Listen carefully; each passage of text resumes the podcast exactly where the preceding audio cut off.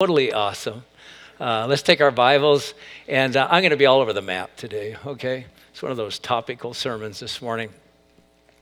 Um, I'm going to start you out in Genesis chapter 2, verse 25, but we're actually going to Romans 5, uh, verse 10 through 11 will be one of our uh, other scriptures, but there's a bunch of others. There's Isaiah 61, there's James chapter 2. We're just all over the place. We've been in a a series for about five weeks now talking about relationships, talking about building better relationships together. And I'd love to go through the outline of this last five weeks, but you know I don't want to take the time. They're all online.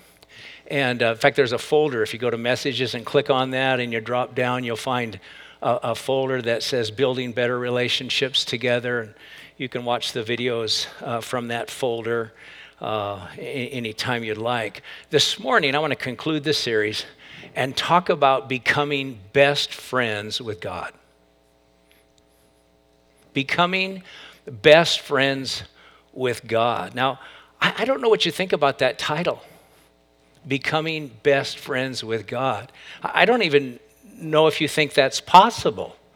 Becoming best friends with God. I mean, God is so many things in our life, isn't He? he he's our Father. And when I think about that, honestly, I know people in our church who don't know who their father was. Uh, they've been adopted, some from outside the nation. They don't know their biological father. I know people in our church, some was communicated early, you were an accident. I, I mean, sorry, but that's the world we live in. And uh, I never expected to get pregnant. And so there's this feeling of who am I? Can I just tell you, Hart? God is your father. He knew you were going to be born. And he was excited about that day. He knew you in your mother's womb. He knew your days before there was one of them. God. I mean, your biological father had a part of it but you are a twinkle in God's eye. Bible says we're the apple of his eye. Your father is, is God. He's our creator. He's our king. Read it this morning. David said, My God and my king. Of course, David was the king of Israel, but God was his king. He's our judge. Uh, he, he's our redeemer. He literally paid with his own blood the price necessary to, to, to, redeem us out of slavery to death for all eternity and, and, and for sin. He, he's our Savior. He rescues me from my enemies. Hallelujah. He's my provider. He's my healer. He's my peace. He's our, our shepherd. He leads and guides and cares for us. And I could go on and on about that. But for me, the thing that is most shocking in my life is that God wants me to be his friend. That not only is God a friend to me, but God wants to look to me as his friend. That's a different level of intimacy. That, that I could literally be seen as God's friend, that he could know me, that, that he could trust me, that, that he could give me things that He would like me to do to accomplish for His kingdom glory and honor. Now, if you go back to the beginning of time, and that's, of course, Genesis chapter 1, 2, and 3, uh, one of the things you see before sin entered the world is that Adam and Eve enjoyed an incredible, close, and intimate friendship with God. I mean, they walked with God in the, in the cool of the evening as friends. Okay, there's no religion, there, there was no rituals, there was no rules, except one don't eat from that tree in the middle of the garden. Other than that, man, knock yourself out. Have a blast. Eat whatever you want. I mean, God was all about freedom. Now, there was a context for that. There was a purity in the garden, there was a perfection in the garden. Genesis chapter 2, verse 25, explains something that I don't think we, we can fully understand this side of the fall. It says in Genesis 2, verse 25, Now the man and his wife were both naked, but felt no shame. Now, now that's a hard verse to talk about in our culture because uh, sex has become uh, so misused and uh, so distorted in, in, our culture. That verse is not about sex. And, and by the way, I'm not anti sex. Okay, I'm old, but I'm not dead. You were supposed to laugh at that.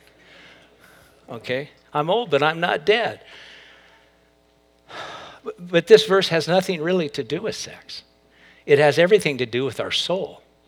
See, the man and his wife were both naked, vulnerable, completely open, completely honest, and they felt no shame. Can I tell you the consequences of the fall been passed down from generation to generation inside the soul of every young child is guilt and shame. Darkness not only entered the world, but darkness entered our soul. We're separated from God, and every person, whether we want to admit it or not, feels the separation from God and literally feels guilt and shame in their soul. You see, in Adam and Eve's soul, they weren't tainted by lies. They weren't tainted by manipulation. The thought had never entered their mind. They, they, weren't, they weren't hiding lust or greed or, or fear. Uh, they were perfect in every way, that an absolutely clean conscience. Their motives, motives, sorry, their motives were completely pure. They had nothing to hide. I don't even think they, they didn't even know they didn't have clothes on. Uh, they were simply naked and they felt no shame. They were clothed in the light of God's love and the light of his holiness. The Bible says that God dwells in unapproachable light. And so within their soul, they were so filled with the light of God that they didn't, they didn't know, they didn't care. Because there's no guilt, there's no shame, there was no hiding. Now, unfortunately, darkness entered the world and it entered our soul. And the awareness of guilt, the awareness of lust, the awareness of shame, the awareness of separation from God has been a part of the soul of mankind since that moment and throughout history. But aren't you thankful for the big buts in the Bible? Sorry. I'm just trying to help you here this morning. You're not, you know, quite with me. Yeah, but uh, there are some big buts in the Bible. But God so loved the world that he gave his only begotten Son, that whoever believes in him would not perish but have everlasting life. Do you know God wants the same relationship he had with us in the beginning? And he's made that possible through Jesus Christ. The Bible says he clothed us.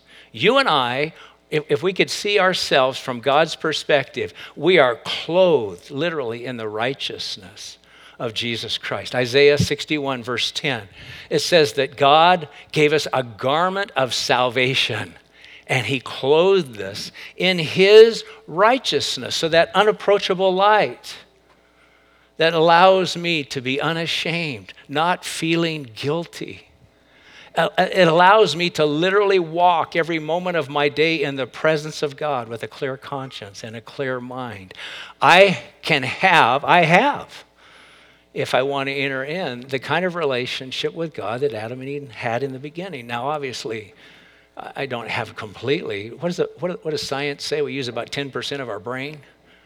Uh, so that, that was a result of the fall. They had a brain and they had an understanding far beyond anything we could ever experience.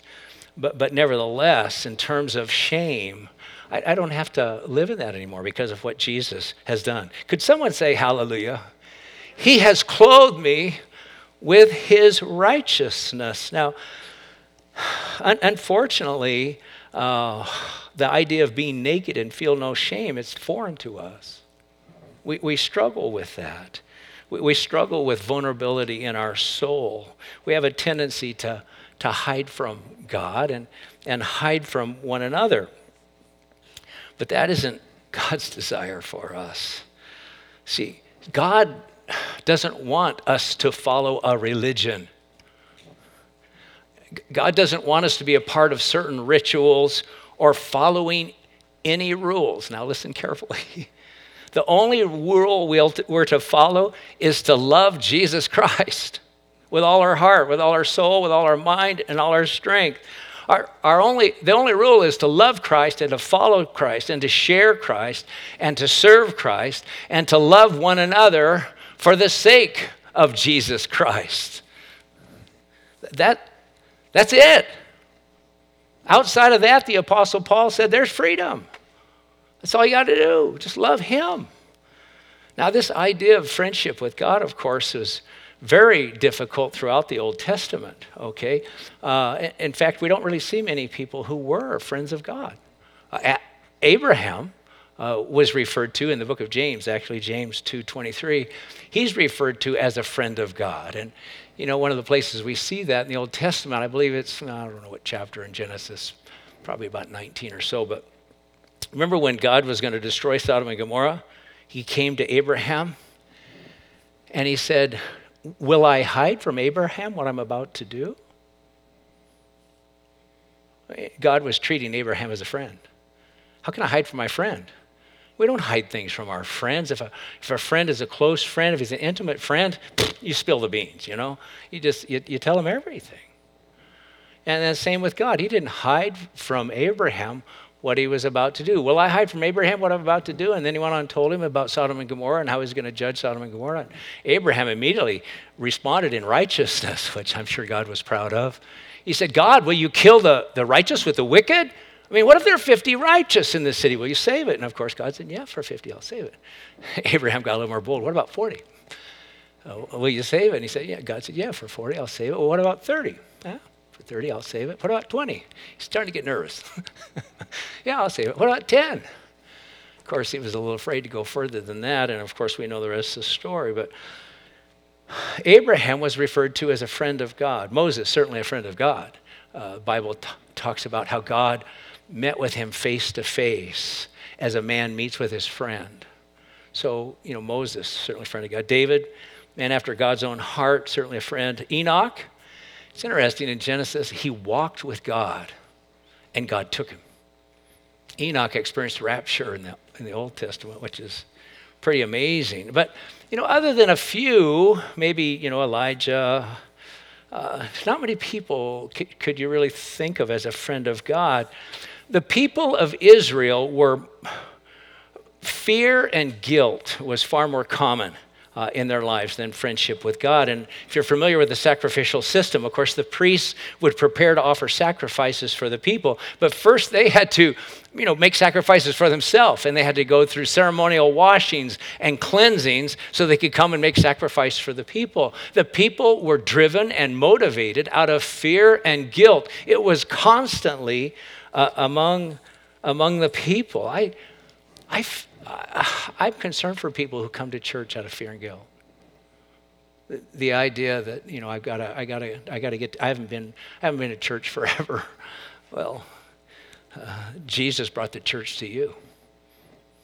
Come to Him. Holy Spirit wants to be with you. Uh, could someone say amen to that? Yeah.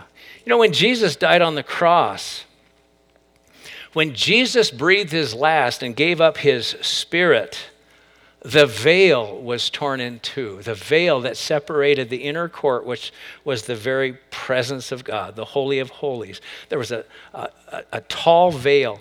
Uh, some historians say 30 to 40 feet tall. It was as thick as six to eight inches thick, uh, weaved of, of hair, of, of animal hair. It was it was so strong. It was a huge veil. It, when, when, Jesus died on the cross and breathed his last, it was torn in two. And the Bible intentionally says from the top to the bottom.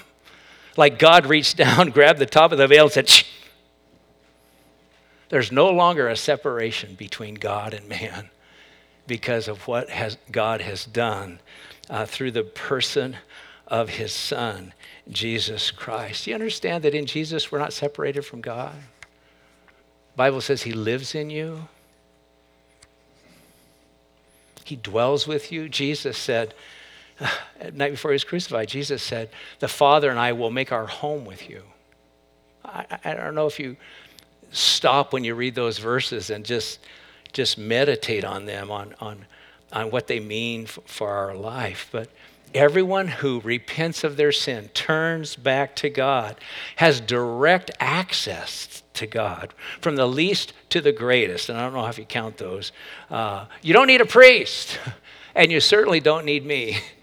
Uh, Romans chapter 5, verse 10 through 11. It says, For since our fellowship with God was restored by the death of his Son, while we were still his enemies, uh, we will certainly be saved through his, uh, the life of his Son. So now we can rejoice in our wonderful new relationship with God because our Lord Jesus Christ has made us friends of God. Hallelujah. you can't buy friendship with God. I don't care how much money you have, it's not doing you any good. You can't buy friendship with God. You can't earn friendship with God. I don't care how often you come to church.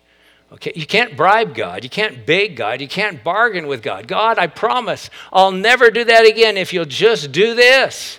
How many have ever prayed that prayer? Uh,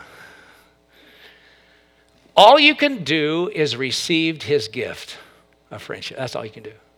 All you can do is receive his gift of friendship, his, his gift of love. Jesus said it this way the night before he's crucified, John 15, verse 15. Jesus said, I no longer call you servants, but friends.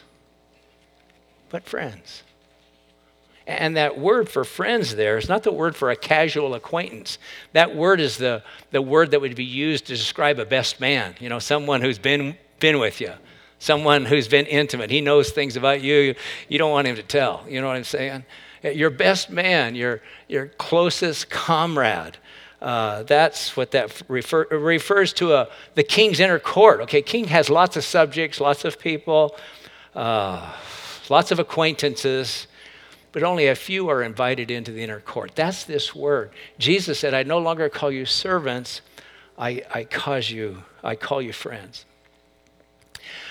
Before we go on and talk about some practical things in regard to how to become a friend of God, I just want us to sit for a moment. And, and if you'd let me, I'd love to say a prayer for us. I was going to uh, have the worship team uh, lead us in a song just, just so we could think about it for a minute. But, uh, you know, maybe just being still for a moment is, is what we need to do. But uh, l- let me pray for us. Heavenly Father,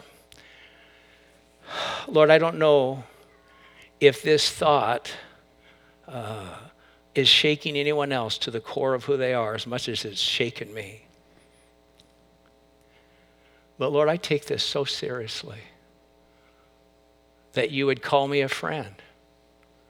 Lord, that there be an intimacy in my relationship with you, that, that you would reveal things to me, that you would talk to me, that you'd work powerfully through my life. And Lord, that I would be allowed to come into your presence and draw near to you Lord, to be your friend. It's, there's nothing in this life, N- nothing, nothing in this world that, that could ever compare to that for me. And, and I just want to thank you, Lord, that you call us. You don't call us servants anymore, you call us friends. Lord, thank you for that. Thank you, you've called us into your presence. We love you this morning. Could we say amen together? So, so let me talk about how important this is to God, because I don't know if. Uh, how important is this really to God? Well, uh, it's extremely important. Uh, Exodus 34, verse 14. God is passionate about his relationship with you. It's passionate. You know, the Bible says that God is jealous for you. You know, when you kind of put God on the shelf, when other things are a priority and you know you're concerned about relationships or money or success or popularity uh, god becomes jealous. He's like a jealous husband. He wants first place. He wants first love. He gets jealous. He's like a husband for his bride. Here's what he said in isaiah uh, chapter 6 verse 6 he says i don't want your sacrifices. I want love I don't want your offerings. Uh, I want you to know me. I'm going to underline uh, love and know me because I, I, I, think this is what life is all about. I, I don't want your sacrifices. I want your love. I don't want your offerings. I want you to know me. You know, if you don't understand that, you've missed the whole purpose of life. I, you know, you might be a fireman, first responder, EMT. Uh, you might be a pilot out at the base. It's awesome. Might be a teacher in the schools. Bless your heart. It's awesome. Surgeon up at the hospital. Maybe you work in some line of administration or engineering. Maybe you have the privilege of being a full time mom uh, at home. Some days that doesn't seem like a privilege, but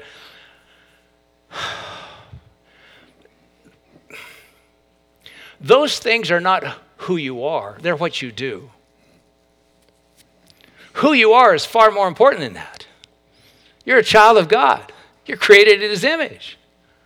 You are created. Your purpose in life is to love God and to know Him. That's your purpose in life. It's your purpose. The things you do are awesome.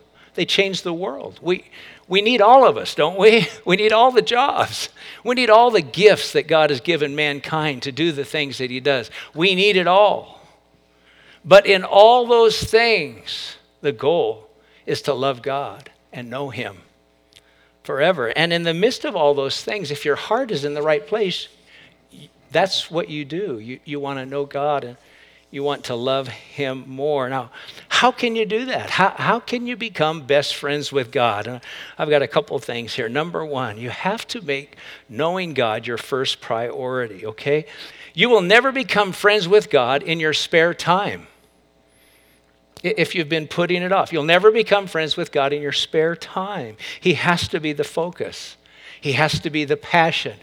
Everything else, let me say that clear, everything else has to be second. It, it just, uh, there's, it's not even on the scale. Your priority has to be becoming a, a friend of God. The Apostle Paul says in Philippians 3 8, everything else is worthless in comparison to the priceless value of knowing Christ Jesus, my Lord. To become best friends with God, you have to make it a priority. And I'm not trying to make you feel guilty, I'm just encouraging you. What adjustment could, could you make there? One of the things you can do is just, just talk to Him continually through, throughout your day. You know the Muslims? they, they are called to prayer five times a day. If you've ever been in a Muslim country, there's this horn that goes off. You know, it just kind of dominates the landscape. You know, everyone is called to prayer five times a day. That's nothing. You know what Christianity is all about? Apostle Paul said in 1 Thessalonians 5 pray without ceasing. I never stop. We get to live in the presence of God. And I don't know about you, but when you're with your friends, I like to talk to them. I, I look forward to it. It's an opportunity to talk to God throughout your day. So make it a priority. Becoming best, best friends with God, uh, you have to learn to slow down and listen. Now, let me see just something real quick about listening. Listening is probably the most important skill to, to build in a friendship, okay? Um, uh, you can't love people if you don't listen to them. And when I say listening, I don't mean what they're saying, I mean what they're not saying. I, I mean what they're feeling. I, I mean what you see in their eyes. I mean what you feel from them. Okay, listening isn't about facts. Listening is about what people don't say. And that's the critical part of any friendship if someone loves you as a friend, it's because, man, you're amazing. You listen to me and you, you understand me. That's, that's true in marriage. That's true with your kids. Oh, there, there's so many parents who don't know their kids because they don't listen. They listen to facts, but they don't see their eyes and they don't understand their heart. They don't know the pressure they're going through. This social isolation was so hard on your kids. It's been, been really difficult and, and, and really, really, really tough. So, so listening is not what people are saying, it's listening to what they're not saying. And can I suggest the same is true with God? When you, when you get up in the morning to have your devotion time, and you know, young families, husbands and wives, you got to partner together. You, you got to kind of give everybody a, a shot at their devotion time because I realize how busy it is. You know, for you just to have quiet time in the morning or quiet time in the evening, you got to take turns. You got to give your spouse that opportunity for quiet time with God. But when you get that quiet time, it's not just what you're reading, you're listening for what God is not saying, at least not on the page. You're, you're, you're catching his heart as he says it. You, you feel his emotion. And, and, you know, I get up in the morning, I'm having my devotion time, I'm reading, I don't know what I'm reading, something, always something. And, um, and I'll catch something that God is saying, but He's not saying. I'll feel His heart. And, you know, my mind just takes off. And my wife, you know, she's always sitting over here on the other side of the, she sits in a chair there, I sit in a chair here. It's about 10 feet apart so we can get along. She'll look at me and she'll say, Where are you? and I've just caught up. You know, I just, I've caught a glimpse of God's heart, not what He said, but, but what He didn't say.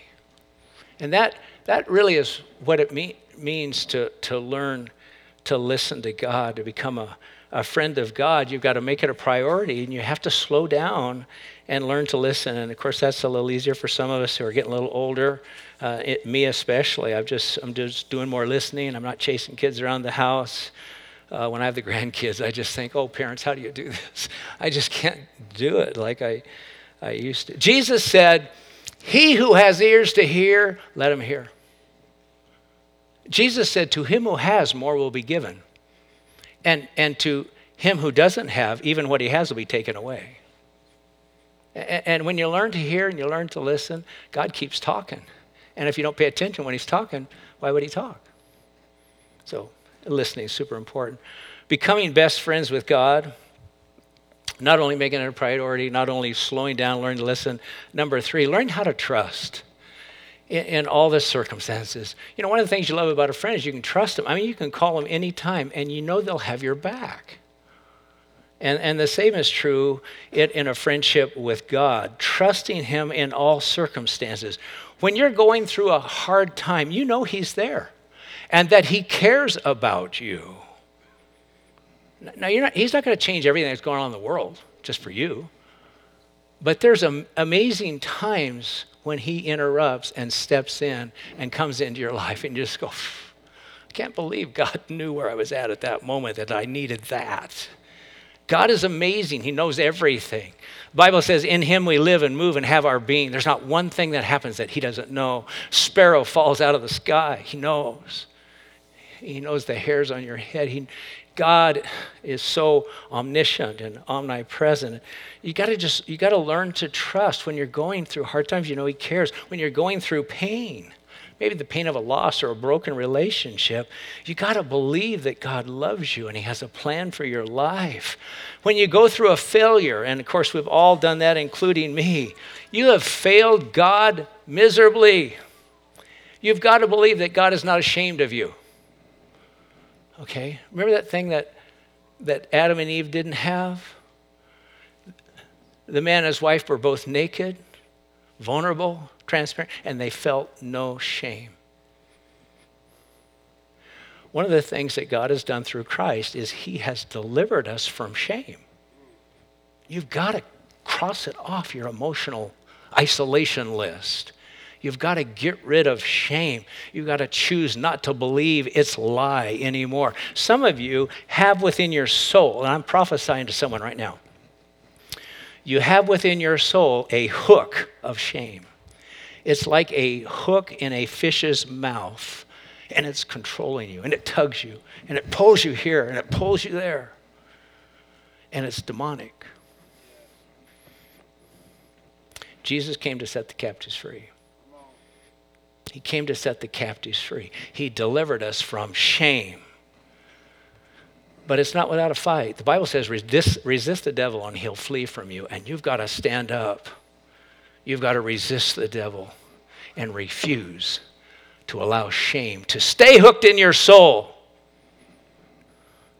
You can't think that God is ashamed of you when you fail. Now, honestly, you're ashamed of yourself. So let's get that one right, okay? Just admit to God, I'm ashamed of myself. But know that He's not ashamed of you. Because being motivated out of guilt to serve God is a trap, it's bondage, it's what leads to addiction. People who struggle with addictive behaviors, you know, they've got this issue and they're tempted in their mind, and then they take the first step, which leads to trouble, and then they fail, then they beat themselves up. I hate myself, I hate myself, I hate myself think I'll go eat worms. And, and then they start getting over it and they feel better. God forgives me. Hallelujah. And then you start the cycle all over again. That's terrible motivation. When, when condemnation is your motivation, what a terrible life. You're in bondage. Jesus came to set the captives free. You've got to stop allowing shame to have that hook in you You've got to know when you fail miserably that God is not ashamed of you. He gave his life for you. While we were yet sinners, he died for us. Now, that's not easy. Sometimes it's a fight. I've been through it, been there, done that, and bought the shirt, okay? But his love for you never changes. Proverbs 3, 5, and 6. I hope you've memorized it. Trust in the Lord with all your heart. Lean not to your own understanding. In all your ways, acknowledge him, and he'll make your path straight. Number four, if you want to become friends with God, you have to admit that you're selfish. That's your major problem in life. You are selfish. Could we say it together? I am selfish. Why don't you tell your neighbor, I'm selfish? You are. You're horribly selfish. If you don't think you're selfish, you're really selfish. Seriously, feel sorry for you. You know what problem with pride? The problem with pride is that people who are proud don't see it. Everyone else around them sees it. Their wife sees it, their kids see it, your fellow employees, they all see it, but you don't see it because you're blind. Okay? You are selfish. And here's, here's how I want to show you you can be as close to God as you want to be. The choice is yours. You're not close to God because you're selfish. Now, someone should say amen to that. This little guy is. He's going, Amen, preach it, brother. we are. We're, we're, we're, we're selfish. You have the friendship with God you want to have.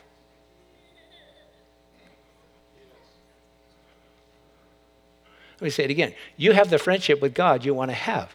Your battle is with you, not with God. He's already done it all.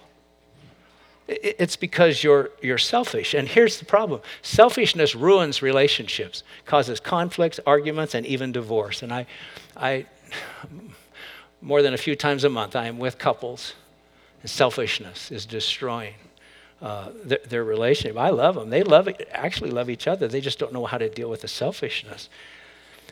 All people start out a relationship wanting to be unselfish, but as time goes on, selfishness creeps back in. Now, the problem with online dating, okay? Half of the marriages right now in America are through online dating, okay? I do them, I, I know from experience. And that's great, okay? You're lonely, you want to meet someone, awesome, knock yourself out. But here's the problem they are so nice online. They're so nice online. But the problem in every soul is selfishness. And I'll tell you, his wife wasn't the only one that caused the problems. Her husband wasn't the only one that caused the problems. And when we enter into relationship, we always put our best foot forward. They'll even say they're a Christian, whatever that means. And so, you know, I, I, love you and I, I care about you, but the problem is selfishness. And I'm not saying not to do that and not meet someone and not date. That's awesome. But the thing that will ruin your relationship is not how nice they were at first, it's that selfishness creeps back in. And if they haven't learned to die to themselves and follow Jesus, and if this is not about Jesus first, it's not going to last. It's just not going to last. Jesus said in Mark 8 35, if you try to save your life, you lose it. If you lose your life uh, for my sake and for the sake of the gospel, you'll find it. Find a person like that. Who has lost their life for the sake of the gospel. And you can tell they're serving in missions, they're serving in ministry, they're sacrificial in their life and their love. And I promise you, they will love you because Jesus has commanded them to, and they will de- deny themselves and they'll die to themselves and they'll pick up their cross and they'll be there for the rest of your life. That's the kind of person you want to meet and want to marry. And if you meet them online, that's awesome. Hallelujah. Just be careful. That's my point. Be careful. Uh, number five, be honest and real. Uh, your prayers can't be surface chat. It's got to go deeper. You got to share your hurts, admit your fears, disclose your doubts, acknowledge your, weaknesses. To become best friends with God, you've got to be real and honest. And the last one has to do with uh, giving thanks in all things. I'm going to invite the worship team to come on up. Now, this is really, really more important than you think. Uh, the Bible, uh, Psalms 100, verse 4, hopefully you've memorized it. The Bible says, enter, your, enter his gates with thanksgiving and his courts with praise. Give thanks to him and, and bless his name. Thankfulness is so important. It, it's so important in your relationships. I hope, I hope you tell your friends, and if it's a spouse, your spouse. I hope you tell them a hundred times a day how thankful you are for them. You know, we have a tendency to focus on everybody's weaknesses and our strengths. Remember the message we did about uh, the magnifying glass and the mirror? How Jesus said, Why do you point out the, the, the, the what is it, a little, what was it? Speck in your brother's eye while you have a plank in your own eye. And one of the ways to deal with that in your soul is with thankfulness. Now, I don't know about you, but I cannot put up with whiners. I, I just can't, I can't put up with people that don't have the courage to stand up and take responsibility for their life. I just, I can't. I can love them for an hour in my office, but then I'm so glad when they leave. You know, it's just the truth. I mean, it's okay to be real here. Because whiners, they're not going to make it. And, and, and you can't whine to God. You have to enter his gates with thanksgiving and his courts with praise. You have to give thanks to God and bless his name. God loves thankfulness. Thankfulness is a sacrifice to God, whatever you're going through or you've been through. Thankfulness is one of the most important character qualities in our soul. And it's a, concre- a critical ingredient to building a friendship with God. I really believe when I give thanks to God, his presence comes. Because the Bible says, enter his gates with thanksgiving and his courts with praise. There's a supernatural thing.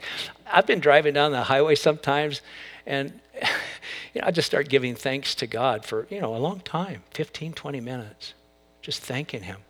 And I'll tell you, his presence fills the car. It's holy.